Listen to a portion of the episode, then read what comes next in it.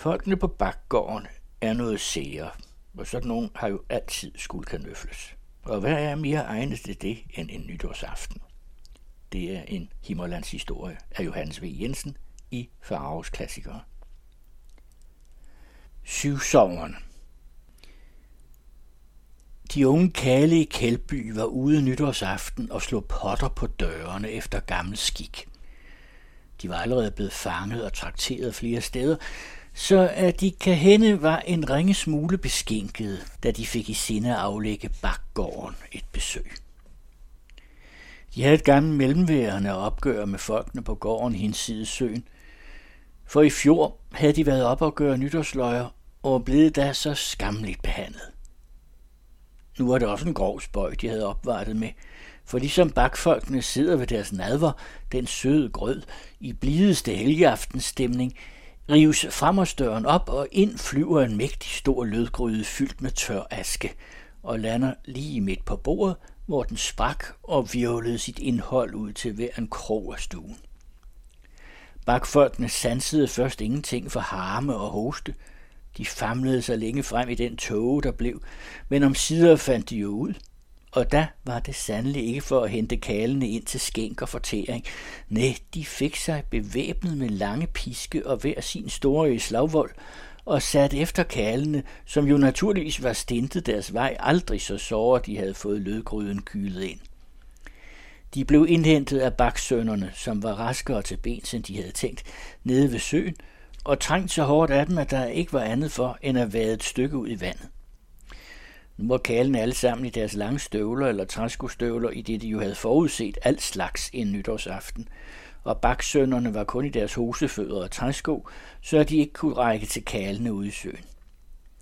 Men så var det, at de følgende deres natur havde givet sig god tid og blev stående ved kanten af søen et par stive timers tid og havde indrettet sig rigtig mageligt på at vente.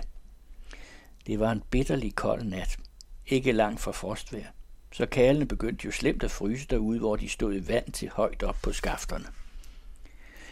For ligesom at hidføre lidt adspredelse og for at holde sig selv varme, fandt baksønderne på at give sig til at piske og pusse i vandskorpen med deres svøber og knibler, og da vinden førte fra land, strittede vandet ud på kalene og gjorde dem våde.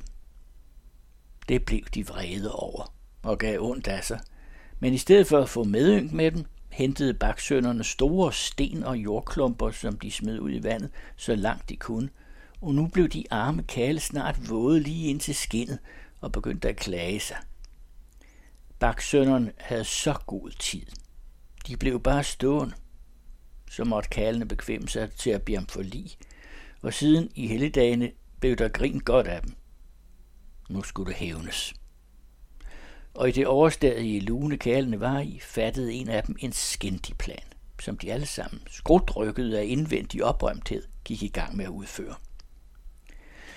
Men for at forstå spøjen, må man have noget mere at vide om bakgården og folkene der. Det var en gammel, gammel gård, der lå helt for sig selv på bakken norden for Kældby Sø.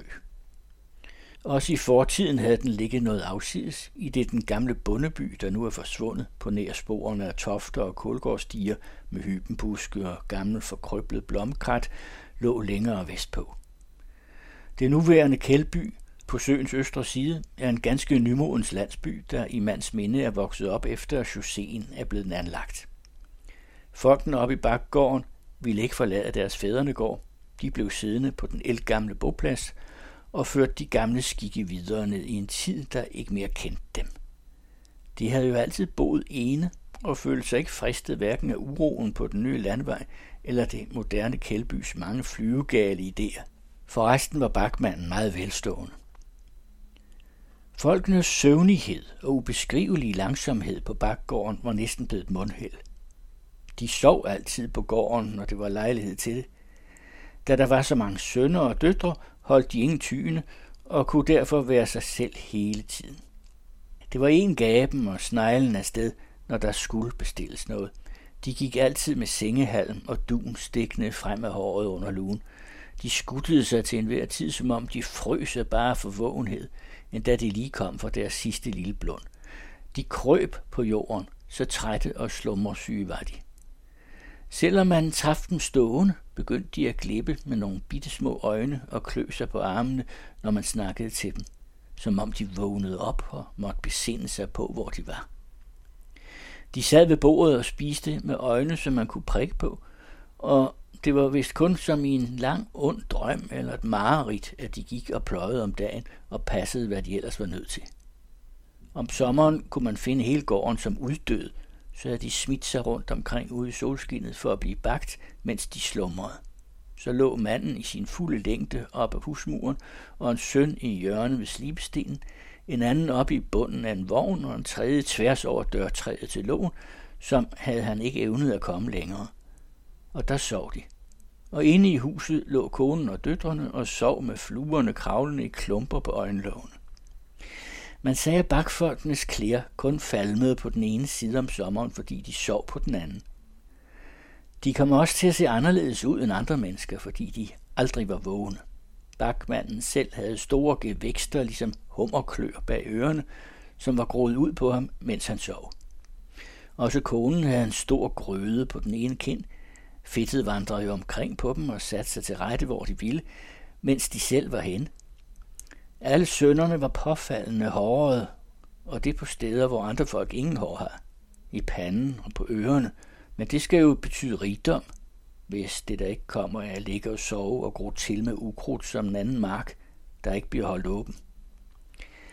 Jeg ser de store, stærke kalemennesker bevæge sig, når de skulle spænde for en vogn, til eksempel. Det var helt underligt. Det kunne vare en times tid. Når det så var gjort, havde de måske glemt, hvorfor de gjorde det, og måtte have spændt fra og hen og sove på det. De kunne stille sig op med hagen på et skovlskaft i tordenvejr og sove væk. De havde redder ude omkring på marken, hvor de tyede hen, når de blev søvnige, til den, der var nærmest. Var nu selve bakfolkene så tilbage og tunge i det, så var gården og besætningen ikke mindre gammeldags. Bygningerne var af det rigtige forhistoriske slags med klinede mure og tagskæg næsten helt ned til jorden. De brugte endnu træplove, sådanne gamle redskaber, som har gået af brug alle andre steder. I den sidste tid havde de dog fået anskaffet en ordentlig hølle i stedet for sejlen, de til alt for stor umage for de stive kroppe havde anvendt før. Men det var en jammer at se, hvilke gaver de havde til at føre det nye majapparat. Gårdens kreaturer var ligesom alt andet af en forældet og utrivelig slags. Småbitte lodne høveder uden malkekraft og nogle undermåler af krikker med spytflod og alle de fejl på benene, der eksisterer. De synes imidlertid, at det var godt nok alt sammen, for levemåden på gården svarede ganske dertil. De var ikke fordringsfulde.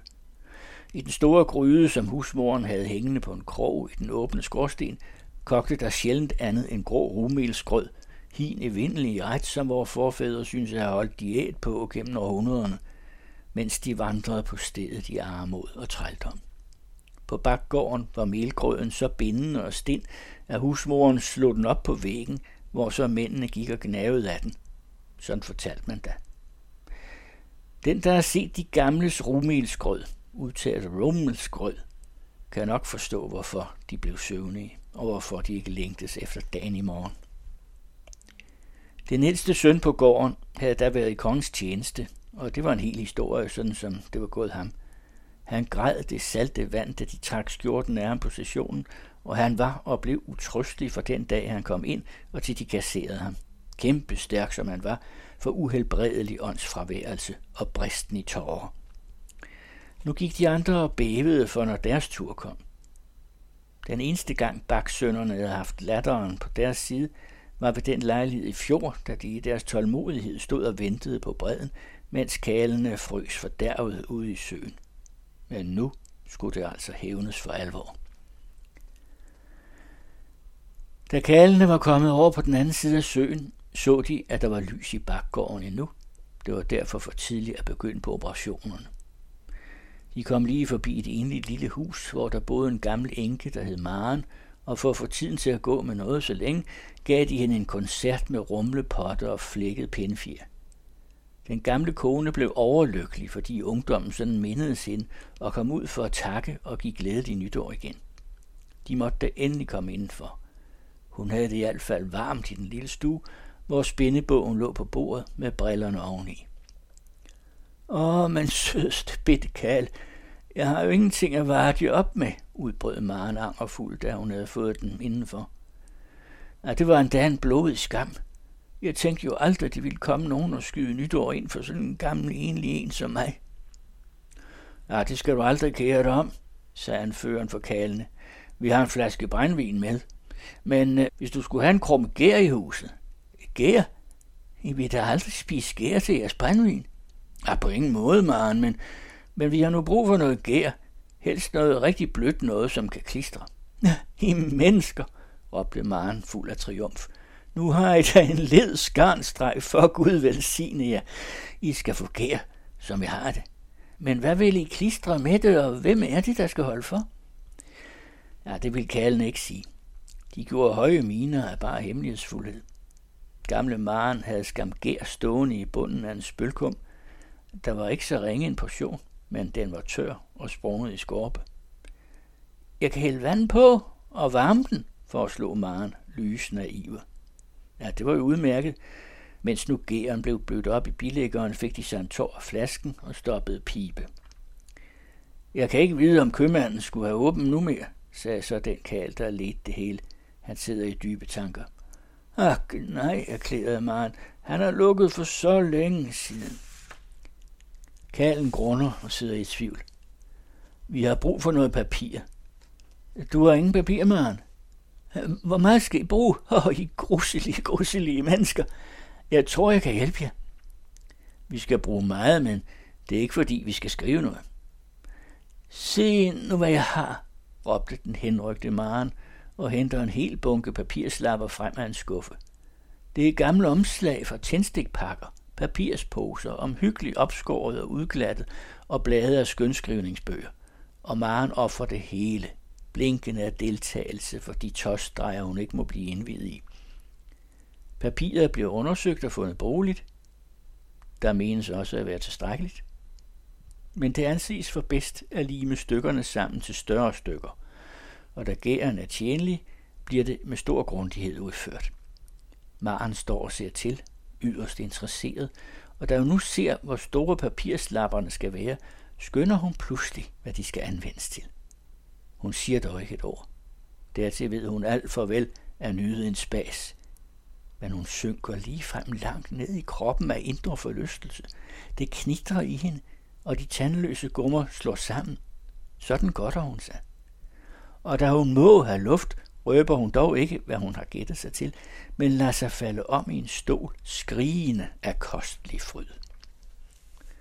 Nu er kalene færdige, og en, der har været ude for at se, om lysene er slukket i baggården, kommer stumt nikkende tilbage. De siger betydningsfuldt godnat og tak til gamle Maren, som lige så tavst følger dem til døren. Men da de er kommet et lille stykke vej bort, hører de den gamle, ensomme, gale højde henrykkelse, i det hun lukker sin dør. Bakgården lå stille og mørk, da kalene kom op til den. Nu sov de derinde, som murmeldyr. Der skulle mindst et kanonskud til for at få dem vækket. Ikke desto mindre gik kalene frem med største forsigtighed, og de gav sig god tid. Anvendte en hel time på deres fugle arbejde, som bestod i at klistre alle indhusets ruder over med papir. Der var ikke flere eller større vinduer i den gamle stuebygning, end at det var overkommeligt. Kun to fag ind til gården og et par glukker imod kålgården. De levnede ikke en sprække for lyset at trænge igennem, de tætnede en hver optænkelig åbning lige til nøglehullet i døren, og da det var gjort, listede de ganske stille bort igen, lydløst halsende af grin. På grund af nytårsaftenen var bakfolkene gået senere til roen til vanligt. Det faldt dem derfor ikke svært at sove uden pauser til langt op ad nytårsdag, hvilket de alligevel ville have gjort. Men da de en for en vågnede hen på eftermiddagen og syntes, de havde udsovet, var det jo mørkt som i graven omkring dem. De stod derfor ikke op, men lagde sig til at sove igen, stærkt forundret over at være vågnet op midt om natten. Hele nytårsdagen gik, men da det led hen på aftenen, vågnede bakmanden igen og syntes, han havde sovet længere, end han plejede. Han kravlede derfor op og gik til døren for at se, om det ikke snart ville blive dag. Nu var det jo blevet mørkt udenfor. Det rigtige tykke vintermulm – som står lige ind på øjenstenene, så manden begreb, at han måtte være forkert på det, og kravlede tilbage til sovekammeret. En af sønnerne skød døren fra i alkovesengen og spurgte gabende, hvad klokken var. Den gamle følte op på viserne. Klokken var godt syv. Ved vintertid kan det klokslet jo passe både om morgenen og om aftenen. Er der ikke mere? klagede sønnen. Jeg er så vågen. Jeg er bange, jeg er syg. Jeg har ligget vågen længe. Det suger sådan i min mave, som jeg var sulten. Hmm, trøstede den gamle. Læg du dig nu ned og forstyr ikke os andre. Er du syg, så skal vi sørge for dig, når det bliver dag. Dermed kryb bakmanden ind i sin seng igen. Sandt at sige følte han sig også sært lysten efter mad, men det måtte jo være en indbildning. Konen lå vågen og gabte, så hun pev ved det, da manden kom igen. Men hun ytrede ingenting. Noget efter sov det ganske hus igen. Det traf sig, at bakfolkene havde tordenkalven i logi den nytårsnat. Han var vant til at komme der. Han foretrak jo gammeldags steder, og bakmanden viste ham altid gæstfrihed. Tordenkalven var kommet om aftenen og havde efter at have spist nadver og kvitteret med en vise fået anvist plads i slagbænken. Han sov meget troligt til lige med de andre. Da bakmanden var oppe og følte på klokken, hørte han den gamle tordenkalv vende sig og brumle hult i søvn. Men da huset igen var stille, sov tordenkalven videre med de andre uden at kny. Nu ville det jo være for meget at forlange, at gårdens kreaturer skulle holde sig rolige hele dagen.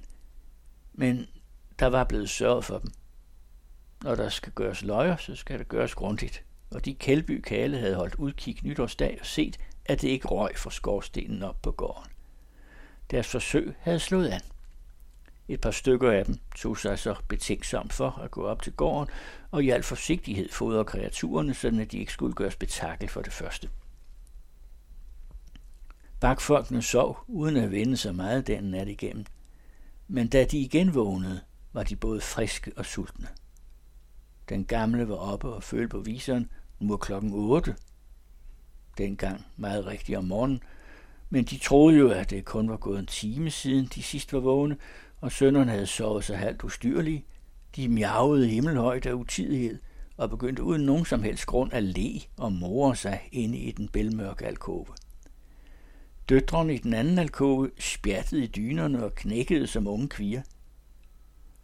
Der var også kommet liv i tordenkalven.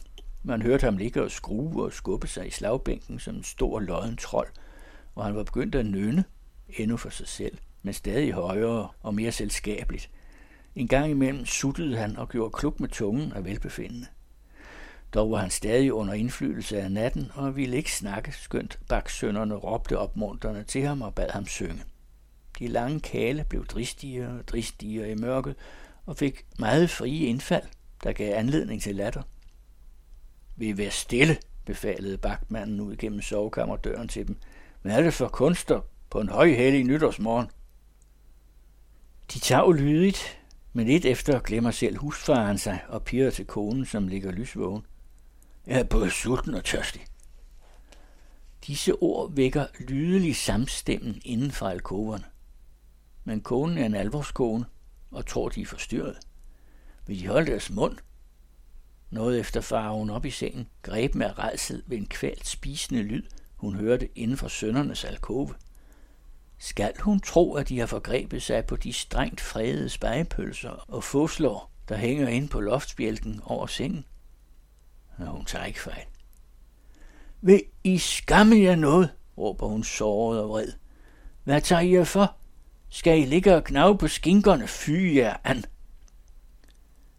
Der bliver skamfuldt stille inde i alkoven, men konen bliver siddende op og betænker sig. Hun føler sig selv underligt tom og krævende i maven – og når manden også siger det, jamen hvad ondt skulle der så være i at spise en lille bid på sengen til tidlig morgenkost? Det er jo da en festdag. Efter en kort rådslagning med manden, står hun op og famler sig ud i køkkenet, hvor hun samler en hel del kage og melmad sammen, og hun tænder ikke lys, for hun er vant til at færdes i mørk derude.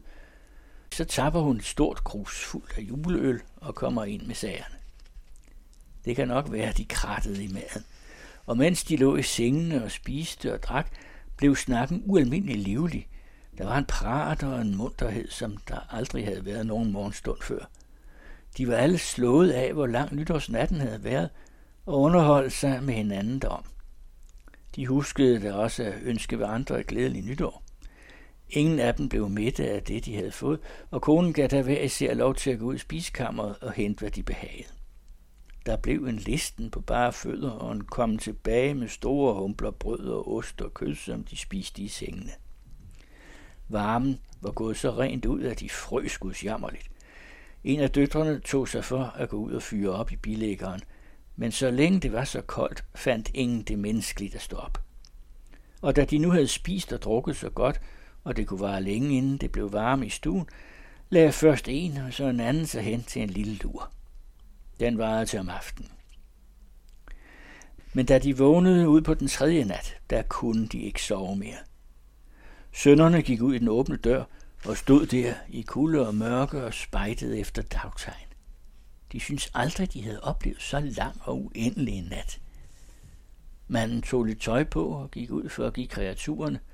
De lå og tykkede drøv og havde det rigtig godt, som om de lige havde et krybben. Også hestene var rolige og mætte, men øh, det var sunken i øjenfaldene i hakkelseskisten. Manden tag i den anledning med, hvad han troede. Det var jo nissen, havde givet livstegn fra sig her, men slidt snakker man ikke om. Da det var og blev nat, havde de jo ikke andet at gøre, end at gå ind og lægge sig i sengen igen. Sønderne var lysvågne og bad om at få lys tændt. De ville sidde op i sengen og spille kort, de hedninger. Men det nægtede moren dog. Hvad skulle de brænde lys for, når der ingen alvorlig grund var til det? Sønderen kunne imidlertid ikke forholde sig rolig. Der var så meget mod i den. De lå med store, spil levende øjne i det brændt stagende mørke. En af dem gav sig med vild dødsfagt til at fjerte højt og åbenlyst. De andre samlede alt deres energi og sekunderede med hver sit tordenskrald, hvorpå de alle faldt hen i krampegrin. De gamle bebrejdede dem deres ukyskhed, men måtte selv le, og døtrene styrtede sig ned under dynerne, hvor latteren lød, som var de sunkne langt ned i jorden. Den mørke stue genlød af en latter, som ikke kunne holdes tilbage. Den rigtige, meningsløse hjertens lyst, der er som en udblomstron af helbred efter hvile. De lå og skokker lå. De kavlede og boldrede sig i dynerne, uden at kunne få brug for de vældige kræfter, der havde samlet sig i dem.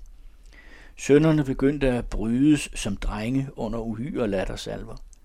Pigerne kildede hinanden, indtil de brølede som svin, der er ude og galopere i det fri om foråret.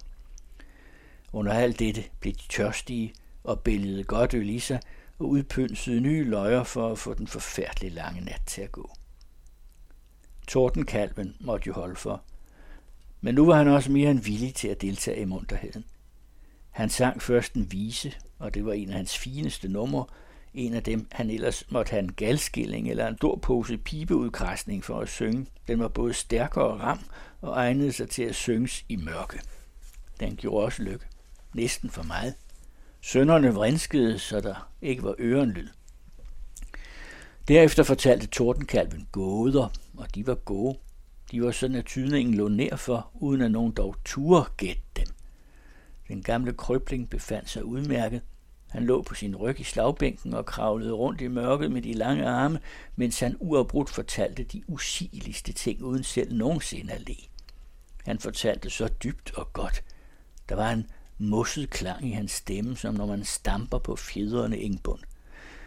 Det var puklen, der sang under rystens dybe streng, og tungen boblede og duk-dukkede så blødt i den gamle tandløse og lodne mund som et væld i bunden af de klare fløjls sorte tørvegrave. Men tordenkalven mærkede jo snart, at her var åndens gaver spildte. Der var ingen, der hørte efter for latter og kommers. Han tav da og lå længe pustende som en blæsebæl, der giver luften ud af sig, mens smeden belaver sig på at slå. Han var brug for en solidere spas end den, der kan rummes i ord, og tordenkalven lå længe og spekulerede den ud mens de andre tumlede i sengene og om sider glemte ham. Ingen tænkte over, hvad den gamle luskede op i mørket efter, eller foretog sig, før de hørte ham knorre som en buk, og bryde ud i de ømmeste kysserier. Tordenkalven, der havde sine hænder alle vegne, var kommet over en levende gråsbur op i et hul under tagskægget og havde lukket den inde i sine store hænder. Og imens han stadig sligede for den og var så rørt, tog han lumskeligt et langt skridt over gulvet og slap spuren ind i sengen til pigerne. Spuren flagrede, og pigerne skreg op i dødens angst. Pludselig føler de et spring på dynen. Det er katten, som i mørke springer op og bliver levende, og nu kommer det til spurvejagt i sengen. Pigerne skriger og doner og lever op igen og ler. Spuren surer som en ten fra hjørne til hjørne i den gravmørke alkoveseng, og katten efter med det ene rusk mod sengevæggen efter det andet, og alle ti klør ud. Om sider fanger pigerne jo katten, og er nær ved at krænke den af bar overgivelse. De krammer den i mørket ned under dynen og ligger på den og kæler så voldsomt for den, at Mis flyver i det vildeste raseri og snorker og sprutter som en krudtønde. Nu bliver de henne i det alle sammen af latter. De hyler i et træk ud af halsen, fylder lungerne på ny og sætter tonen endnu en streg højere. De skriger til sidst af fryd som i yderste smerte og i midlertid har tordenkalven igen puttet sig og ligger og sætter de dybeste og varmeste fugletoner til koncerten. Han kukker som en gø, som en gø, der fjæler sig under løvet i den dukkede majaften og efterligner sit eget bløde ekko. Han kukker så sødt og stille, at han til sidst falder hen i tog og må tige, som natten, der nu falder på. Og så vågner han med nye lange fløjtetoner, der er fulde af morgensøvnighed – og solens første varme. Han fløjter, jukker og kogler, mens han stadig føler og rører rundt i mørket med sine lange troldarme. Nu mindes han sin ungdom. Nu pipler det i den gamle eltrunte. Han fortaber sig i suset og den ringende efterklang af det store forår, der er tabt og bevaret i hans hjerte. Han tiger til sidst og ligger og vejer i mørket, glemmer alt og alt omkring sig. Da de andre havde drukket morskaben ud af den tildragelse med spåen, hittede de på nye løjer. De behøvede ikke noget stort påskud for at le, for de var aldrig blevet øvet i lystighed. De var taknemmelige for enhver ytring af livsglæde. Det lykkedes dem at skabe. Var den aldrig så grov eller plat. En af sønnerne gjorde til sit fund af hude og pibe som en gal, og fandt en ukendt dyb nydelse deri, hvis hårfine pointe rimeligvis var følelsen af, at han formåede at te sig således uden i virkeligheden at være fra forstanden. Den yngste af sønnerne viste samme opfindsomhed på en anden måde, i det han kravlede ud på det bare gulv og gav sig til at lege invalid.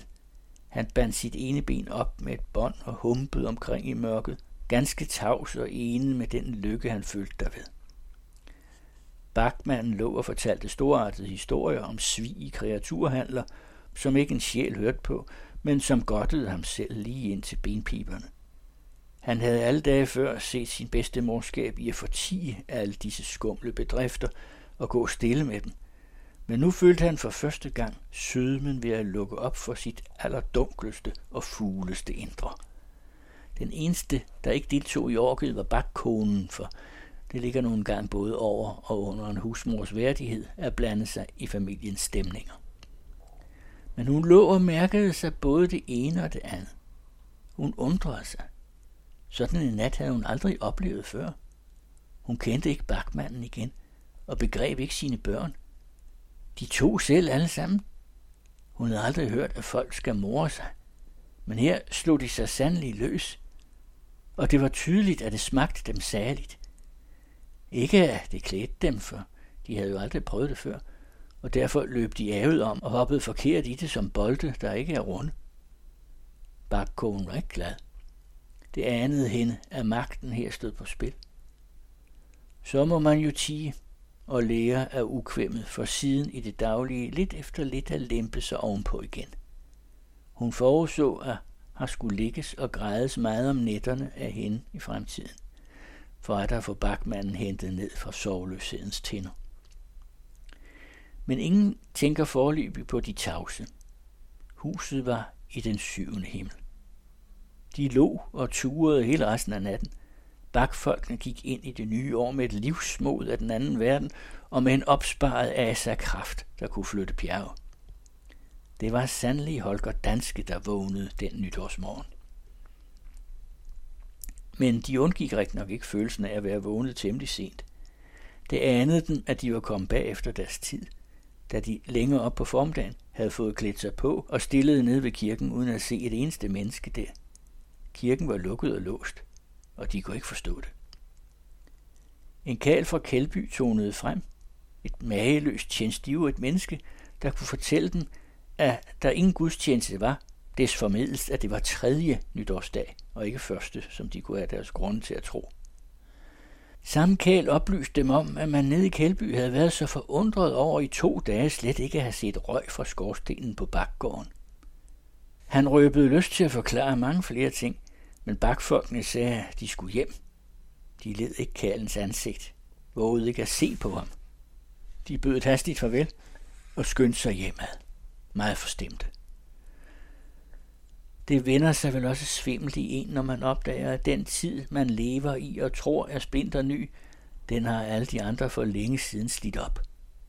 Der var ingen latter i bakfolkene nu mere.